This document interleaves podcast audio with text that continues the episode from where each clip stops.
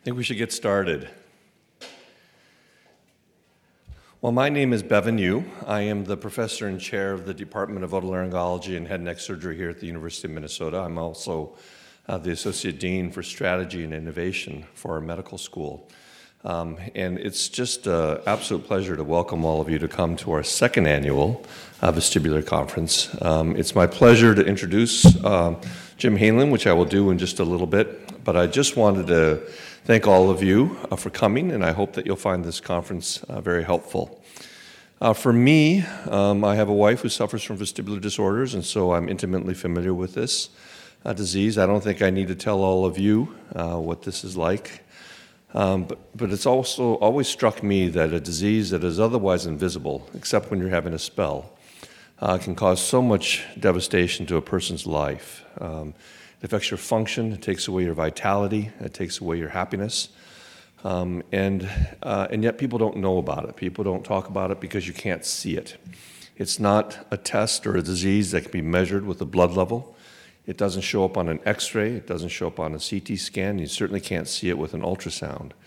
And so it's important that all of us in this community work together to try and advance our understanding.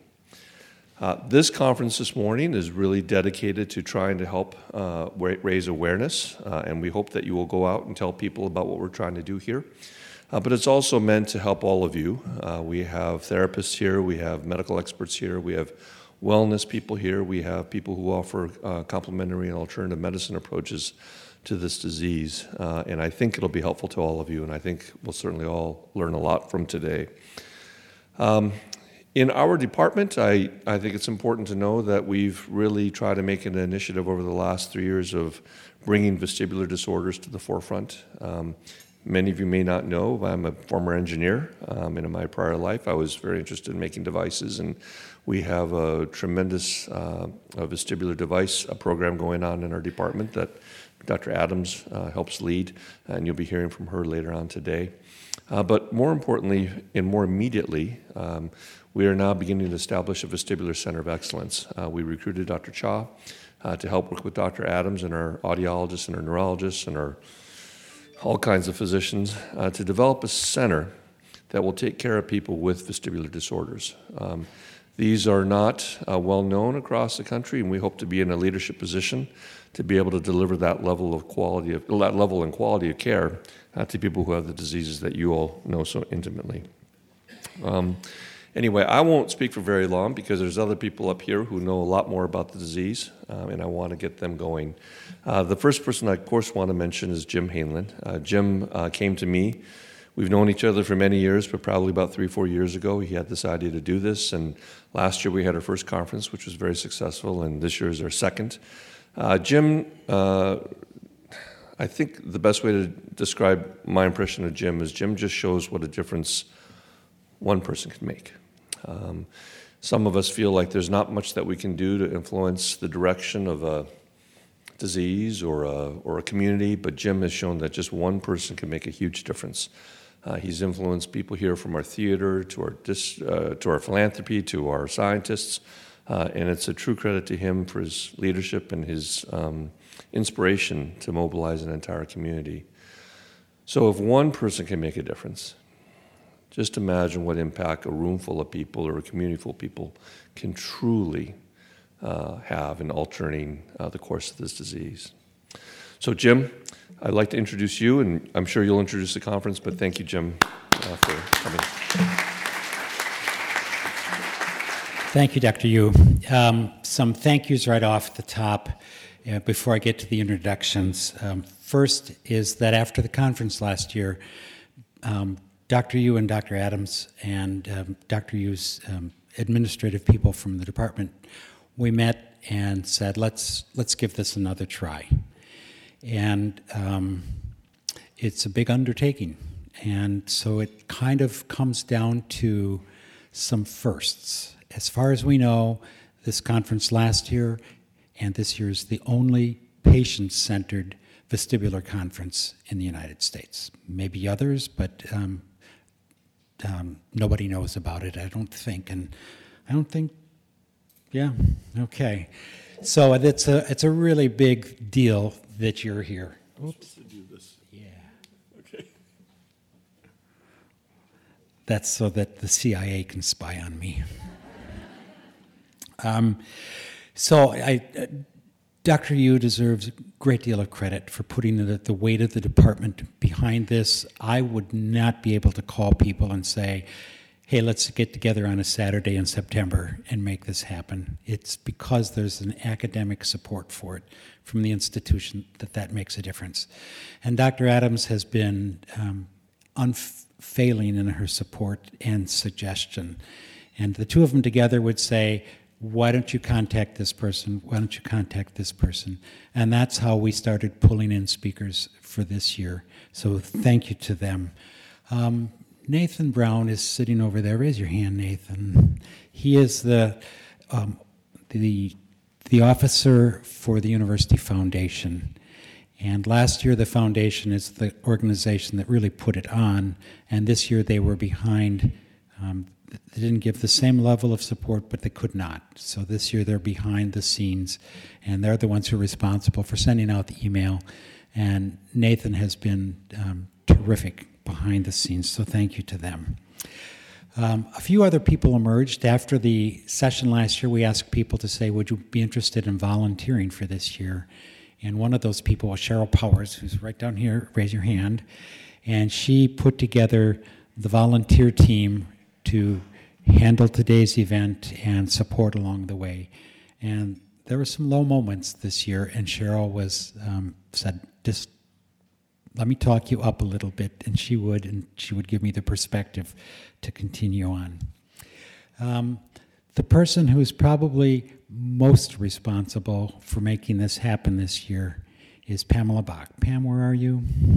There she is over there. After the conference last year, Several of us went to the Tea House, my favorite restaurant in the Twin Cities. If, you've never been there, right over here on University Avenue. And um, during that, she said, I would like to fund next year's conference. And we need to rent McNamara, we need to pay D'Amico's, we need to pay for an event organizer, and all of those things. And single handedly, Pam um, sponsored this year's conference. So thank you, a deep, deep thank you for that. So these are the firsts that this conference is. It's the first patient-centered conference, as I said, in the nation. It's the first and I think only medical um, event sponsored at the university that is not. Uh, I'm not on the medical. I'm not on any faculty here, but um, because Dr. Yueh said he would throw the weight of the department behind it. It has the weight of the medical school behind it.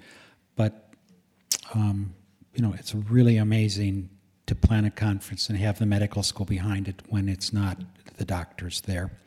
The same thing from the University Foundation. They don't have any other events that are not planned by the foundation that they support. So it's really um, it's amazing to have that kind of support for this this event.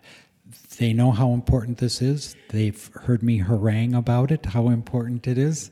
Um, but it's exactly what Dr. Yueh said, and I don't know how many of you were down in bed yesterday, but I was in bed for nine hours yesterday and not not able to move until about three o'clock in the afternoon. Um, today, I'm all right. And you guys know what that's like. One day you can function, the next day you can function. Um, as I was even just driving in this morning, there was a cop car on the side of the road. I've got to hold my hand over my eyes so those flashing lights don't put me in the ditch. And those guardrails they have between um, lanes now on the highway, and the, uh, the lights are on the other side from the oncoming cars it's horrible trying to drive with those things on the road. So all of us have different triggers, but we're among friends. We know how difficult this is.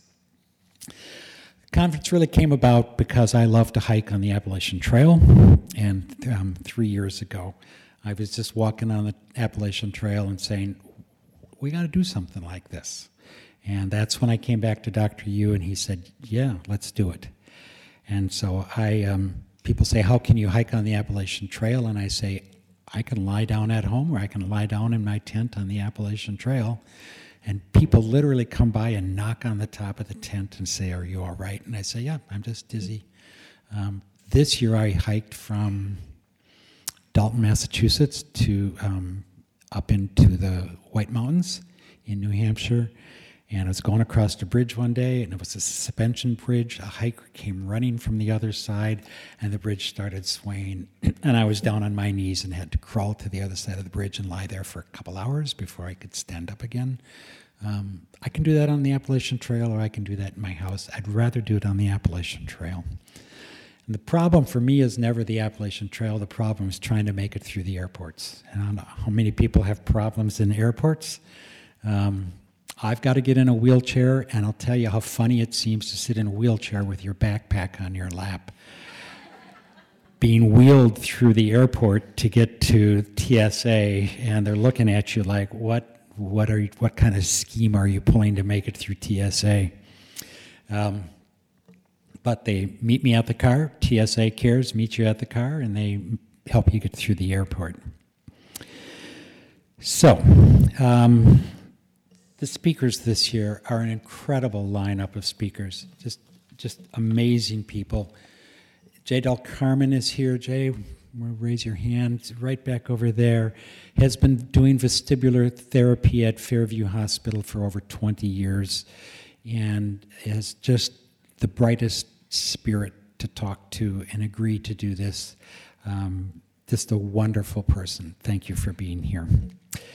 Um, Cheryl Powers and uh, Barbara Davis are going to do Tai Chi and um, for relaxation and balance.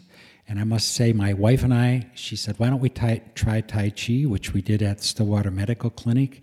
And for three weeks in a row, I ended up on the floor and not being able to move. So Tai Chi and me don't have a terrific relation, but I've talked to many vestibular people, and it's a, a wonderful thing for them. So that session will be very good. Meredith Adams is on the National um, Otolaryngology Committee that is studying um, Meniere's disease, and she's here today to talk about latest findings and best practices for that. Um, Carter McNamara came to my attention last winter, I think. Somebody said Carter was struggling with Meniere's disease.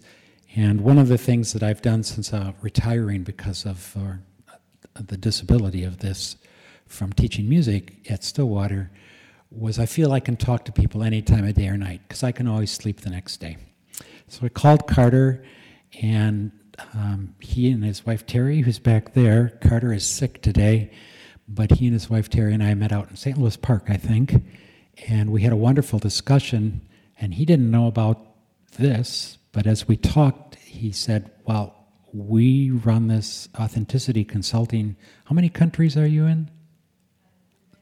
They're, they're, they're all over the world. And um, they said, We work with businesses and other organizations on really listening to each other. We'd like to run a session and help people organize their listening skills. And so there's going to be talking and listening in that session. And it's just self organized. You'll Terry will be in there and give some basic ground rules, and then it's for people to talk. Dr. Yunhee Cha is new on the faculty here. She and I met Thursday and snuck into one of these rooms. She's an amazing person, academic, intellect, caring human being. Um, she'll be showing up for her session. I don't think she made it here yet. Oh, there she is. Sorry, I didn't see you come in. Um, raise your hand so people can see. Yeah, there. Um, she's new to the faculty, University of Minnesota, Mayo trained neurology, and um, has that that feeling of empathy with people, and that's what we look for in, in our professionals. Kathleen Strauss, I where are you? There she is over there next to Jay. Um, she's from Houston. She's on the VEDA board and we'll be running a session on the complementary alternative um, medical approaches and other types of approaches to um, vestibular disorders. We've had two wonderful talks. Once I figured out that when I blocked the phone number that I didn't know was her, because I thought it was, you know, somebody else telling me my computer would be stopped and the FBI would be at my door in the next five minutes. We finally were able to talk, and she was persistent in getting through to me. Um, so let's talk about VEDA just a second. If you're not familiar with VEDA, they have a lot of information over here. Michelle is at that table. It's the largest and I think most reputable vestibular organization in the United States. They have a great medical advisory board. They have an incredible um, effort to reach out about vestibular problems. Their executive director is right here, Cynthia Ryan, and board president Holly is right there. They will be giving the keynote in just a second. If you're not on the VEDA website, it's listed on the back of the program. Go bookmark it, go through all of the different things. And the sessions today, most of them will be recorded to be put up on podcasts on their site so that it can be shared with people all over the United States and literally all over the world. One last thing, two last things. Um, the OWL Awards, if you weren't here last year, you're thinking, what's an OWL Award? When I was hiking along the trail, I'm thinking we ought to recognize people who listen to vestibular people. So I was trying to think, what should we call that? And I went, well, of course, one who listens. And I went, O W L, one who listens is an owl. and um, my, are you in here? She's right back there.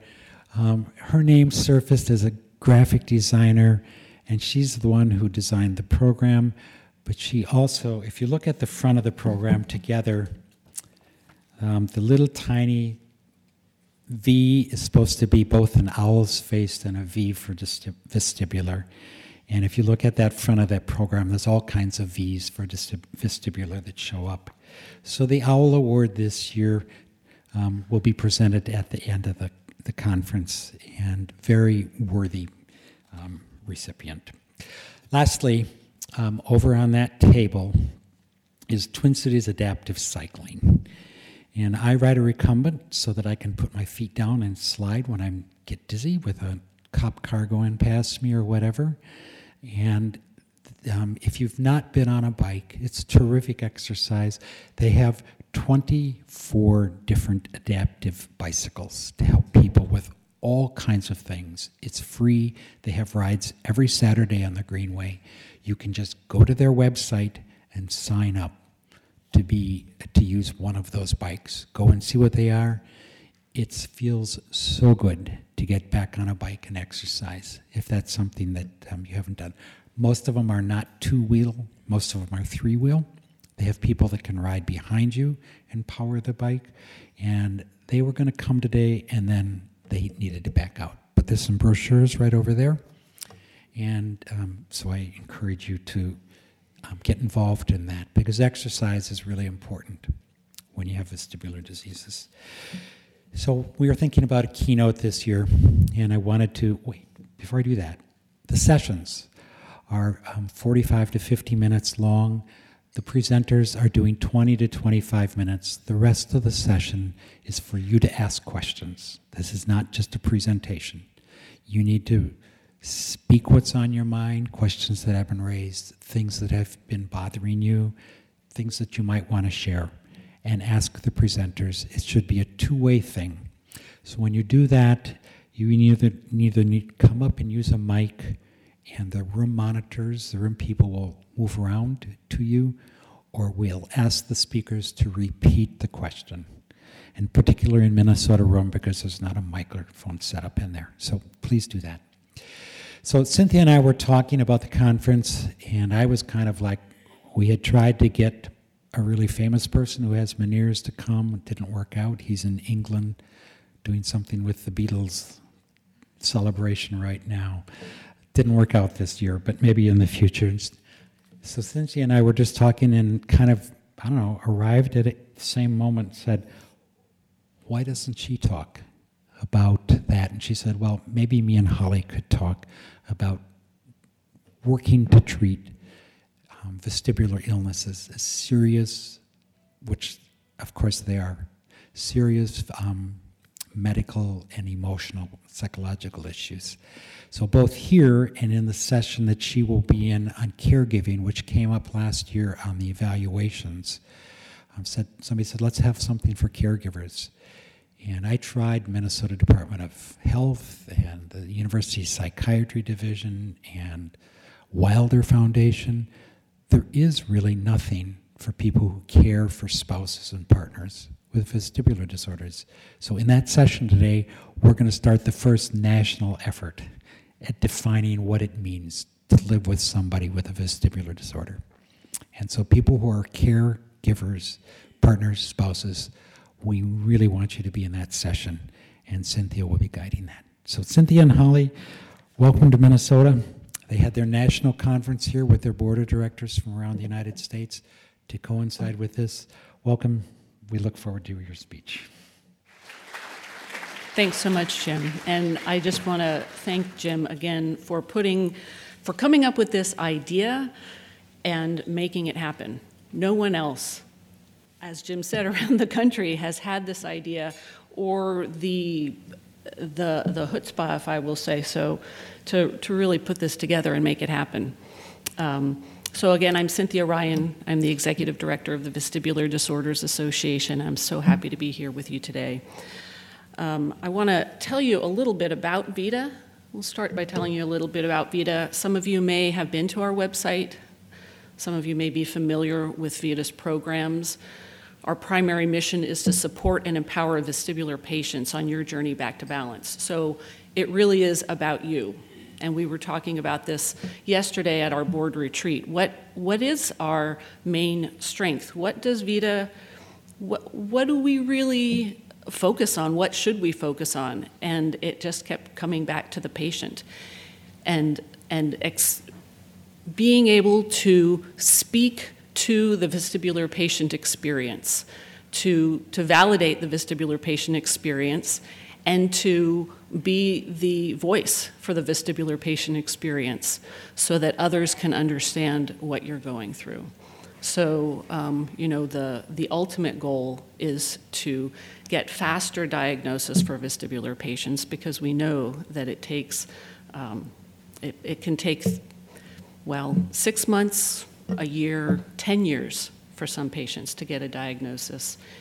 And the patients that I've talked to have said that they have visited, and we'll get to that also, um, three to 10 doctors before they actually get a diagnosis. So we're, our goal is to make sure that you are validated in your experience and that you're getting the help that you need to get an accurate diagnosis quickly so that you don't have to suffer alone and that you're getting effective treatment. I don't have to tell you why this is important, but I think it's really interesting to see some of these statistics. You know, vestibular disorders are invisible. We don't know. We don't, we don't you know, you, I, I look out in this room and I know that all of you have some connection, but when you go to the grocery store or you go to a restaurant, look around and count one, two, three. One, two, three. Every third person will experience some sort of vestibular dysfunction in their lifetime, and one in 10 people will go on to experiencing a serious or chronic vestibular problem. And those are big numbers. You know, that is a lot more people than you would think, especially when you, again, you're at the grocery store and, uh, and you, uh, when I'm at the grocery store, I say, well, I, you know, I, I'm the executive director of the Vestibular Disorders Association. And They say, vestibular what? You know, they, the, the term vestibular is not well known, but when you say balance and dizziness, they're like, oh, yeah, I know somebody. Everybody knows somebody who has experienced this in some way. Um, we know that vestibular disorders impact people more than just on a physical level. It's more than just the dizziness, the imbalance, the, the vertigo, the nausea. It's the anxiety. That's the number one thing that I hear from vestibular patients is, is the anxiety that, that is accompanied by, by their condition. Depression is often associated with vestibular disorders because of the impact it has on your quality of life, on your sense of self, on your relationships with others. And social isolation, because you can't do the things that you used to be able to do, and eventually friends stop inviting you. Um, I, I know this very well because my mother has a vestibular disorder. Uh, she's, she's had Meniere's for 30 years, and I've seen her go from uh, a very gregarious and outgoing person to, um, to being homebound because she can't get around. You know, she is at that stage where she, um, she's dizzy all the time. It's, you know, it's not episodic anymore. It's, it's chronic, uh, and she has to hold on to walls. She uses a walker. She can't hear. And, um, you know, it's hard for her to be it's hard for her to have a one-on-one conversation uh, and impossible for her to be in groups.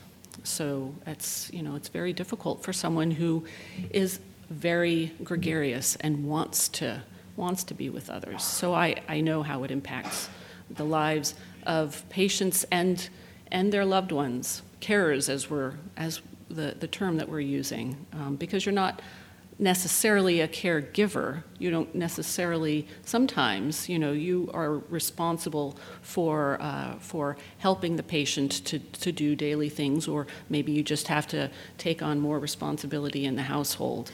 Um, but it impacts you as much as the patient in some way. Um, we also know that there are a limited number of vestibular specialists out there to, so that, and, and that is why it takes so long for vestibular patients to get diagnosed. Um, and oftentimes, I'm sure each of you has experienced this. You've gone to the, your doctor, they told you you have a vestibular disorder, and there's nothing you can do about it. You just have to learn to live with it. And that's not true. And, and some of the speakers to, here today are going to talk to you about conventional therapies like vestibular rehabilitation therapy and less conventional therapies like complementary and alternative medicine, things that you can do, maybe not to cure your disorder, but to help you learn to, uh, to, to live a full life um, and, uh, and, and learn how to cope with it. So, again, we're talking about the impacts, the impact that vestibular disorders have on society and it's more than just the medical costs, but that is a part of it. I think more importantly is the impact that vestibular disorders have on you, on the vestibular patients, and on your families. I can't tell you how many people I've talked to who have said that they can no longer work, they can no longer drive, they can't even go shopping for themselves. And that has an impact on, on how they feel about themselves, and it has an impact on, uh, on their friends and family as well. So the question is what can we do about it? How do we improve the quality of care for vestibular patients? And this isn't a simple question, and I'm not going to answer it in these 10 minutes. Um, but I think one of the things that VEDA has done that we have found is so important is to educate patients and their families about their condition. When you go to your doctor, you've got five or 10 minutes. That's not long.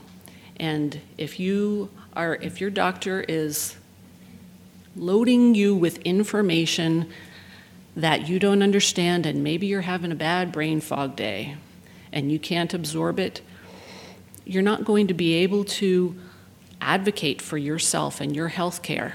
You're going to go home and you're going to be like, what? I, I don't remember everything that they said and I didn't understand it. And you're at the mercy then of the medical system. But I will tell you that vestibular patients who are educated about their condition get better care.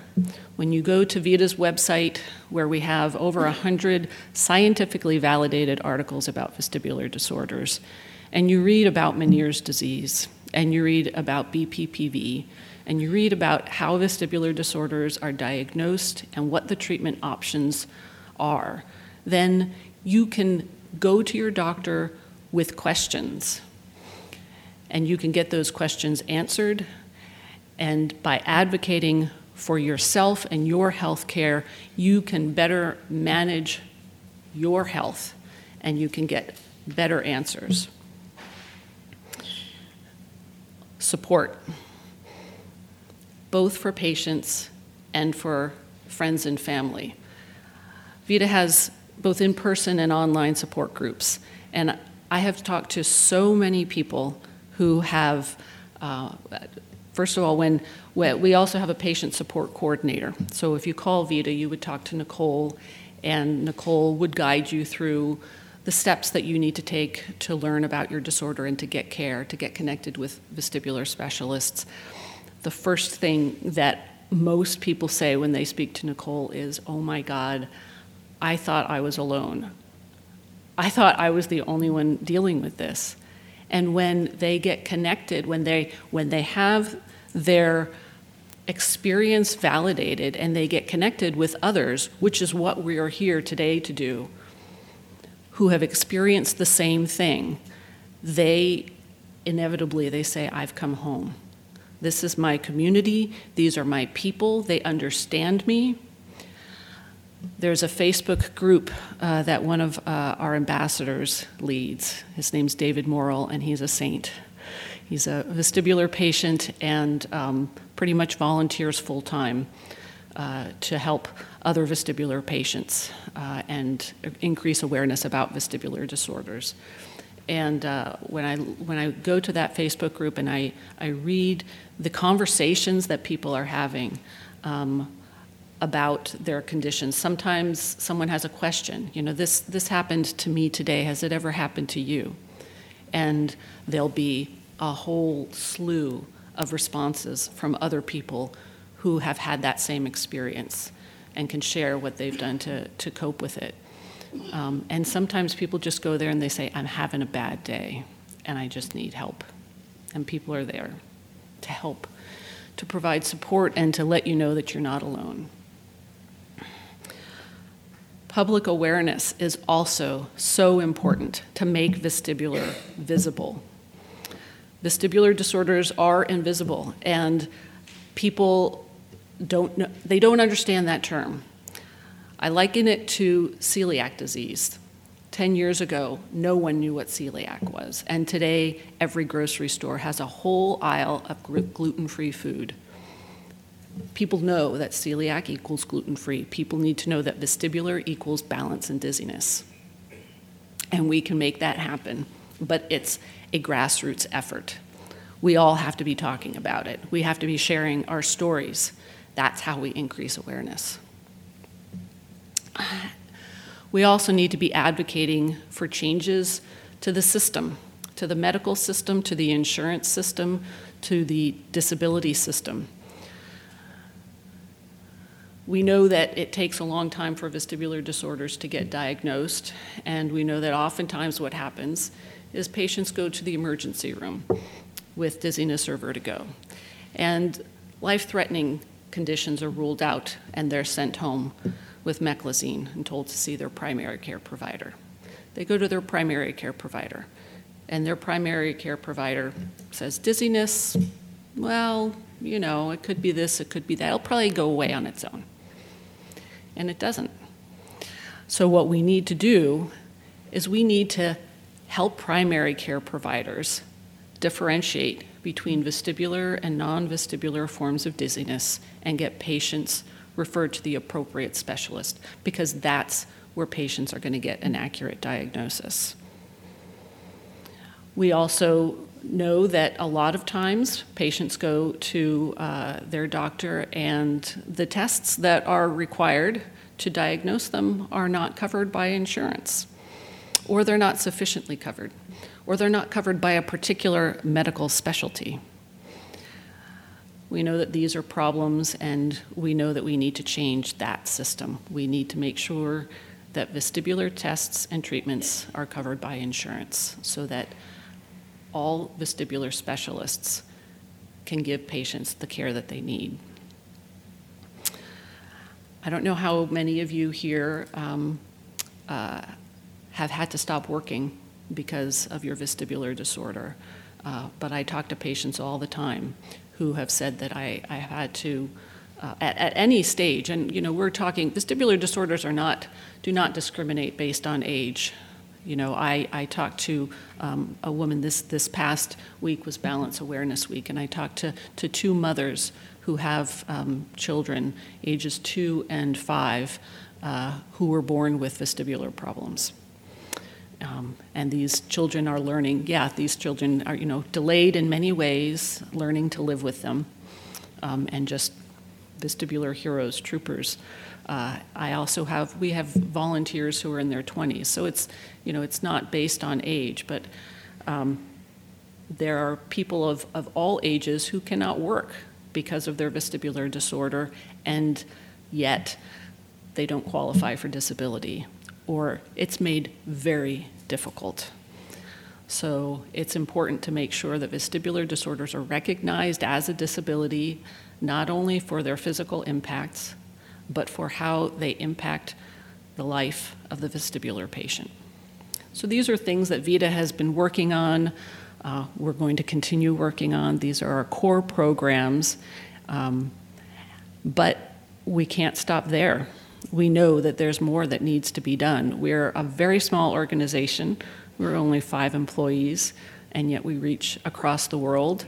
Uh, and we know that we need to have a larger impact. And so um, I'd like to introduce you to Holly Fisher, the president of our board of directors, who's going to share a little bit more with you about some transformational initiatives that we have been talking about at our board retreat this weekend that we think could make a huge impact on vestibular disorders and improve the care for vestibular patients.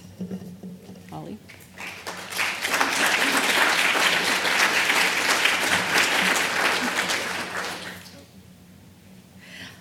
Hi, I'm Holly Fisher. Uh, she mentioned I'm the president of the board of the Vestibular Disorders Association. Um, I'm also a vestibular patient, and um, I'm really, really proud to support this organization. They helped me through some of my darkest, darkest times. Um, I'll share a little personal story. Um, I have mal de débarquement and vestibular migraine, and I was working in a very high powered job. And when this started happening to me, I actually thought I was losing my mind because people would tell me something and then I'd walk away and I had no memory of what we had said. And I thought, I'm 38 and I have early onset Alzheimer's. What's happening to me? I'm losing my mind. And at some point, one of my doctors handed me a VEDA article about the cognitive impacts of vestibular disorders. And I started reading how this is really related to the fact that my poor brain is trying so hard to balance that it cannot remember some of these other things happening. And it was huge and important, and this organization helped me a great deal. Um, and so I'm very happy to be a part of it. Um, as you just heard from Cynthia, we're doing a lot already to try to support our patients, their caregivers, and professionals um, to have the materials and the information they need. Um, but we also know that there are 69 million sufferers out there we, we reach a lot of people. Our website actually reaches about 3 million people, which is wonderful. But there's so much more to do. So we've had a, a recent opportunity um, to do a feasibility study to look at are there some, do we have the support, do we have the capacity within our donor base to do a few major gifts campaigns to fund some big transformational programs that could happen over the next few years. And I wanted to share with you a couple of these ideas, and I hope you find them exciting. And if you want to hear more and you want to talk to us about it, we'd love to hear from you. Um, but here's a few things that we're thinking about. Uh, one of the ideas that we've talked about is just this idea of making vestibular visible. So we all know, we talked about the lack of awareness of the word. And we do a lot to communicate and share, but how much more could we do if we had the ability to engage an actual PR and marketing firm that help could help us figure out the right way to use the right tools to reach more of those people. So those one of those things that we would love to be able to do. Um, but on some other ideas, we've talked about uh, a rapid diagnosis toolkit. We talked about the importance of primary care physicians, where they're the first place that people go. Some of our medical professionals involved with VEDA have actually started to develop a triage protocol for primary care doctors, a series of questions that they can use with their patient to try to get to the point of not necessarily diagnosing, but understanding the right next professional that that person has to be referred to. We have that in place. What we would like to be able to do is to push that out in a big way. To first do a trial with a major physicians group and have them vet it and make sure it's working, and then to actually roll it out through major communications, through training sessions perhaps at different medical groups, um, or perhaps to start incorporating it in some of the AI tools or diagnosis tools that doctors already have in their systems as they're meeting with patients. Uh, another thing we're talking about is telehealth. Telehealth is definitely coming. It's happening in a lot of places, and it is a potential for vestibular patients. We mentioned the lack of vestibular specialists. Some people are very are nowhere near a vestibular specialist where they live, or even if they are, it might be very difficult for them to get to them because of their symptoms. So we would like to be developing protocols and guidelines and implementation templates for those providers and physicians groups who either do telehealth now and would like to add vestibular to that, or in a state where they have the potential to do that, where the state laws will allow that. Um, and if we could do development of those protocols and those informations, have that tested again, and then start to offer that to providers, um, we could then be designated designating on our list of providers who gives telehealth, who has the ability to deliver telehealth, so that our patients can know, hey, I can't get there, but here's somebody within my state who could actually perhaps help me with my physical therapy through telehealth. And then it was interesting to hear the discussion about the Balance Center of Excellence plans here, because one of the things we know very much is that patients who are treated by a group of collaborating professionals are much more likely to get much better results faster. Um, if a patient can see not only their neurologist and their neurotologist, but a PT, an audiologist, a variety of people, and there's a coordinated effort, they're much more likely to get better. Um, there are some centers out there, and VEDA's medical professionals have helped us understand different models for a balanced center of excellence. Um, some of that all being under uh, one roof, or some of it may be you know connections between different providers. But what we would like to be able to do is to give providers a detailed business and implementation plan that would help them be prepared to execute on creating such a center of excellence so that we can have more and more of them available in different regions of the country so more patients are being treated better, um, more completely. Um, and again, if we had that information, we, we as VEDA could be recognizing those centers, communicating the availability of those centers um, on our website and in our listings of providers. Um, so, those are just a few ideas that we have that we're hoping that we can find the support of in our community and maybe make some really big pushes and some big changes. Um, I want to encourage you to reach out to us if you haven't already. If you want to hear more about these programs or anything we do, our website is here, our phone number is here, um, and we would love to talk to you. Um, and I'm also encouraging you uh, to get involved. So we're really grateful to be here today, and I hope that each of you will help us reach out to sufferers so we can help them on their way to balance. And I want to encourage you to enter. We have a um, we have a raffle going on today, so if you're willing to share your email with us, um, you can be entered to receive a year-long subscription to our On the Level quarterly newsletter. So please be sure to share your email with us. Thank you so much.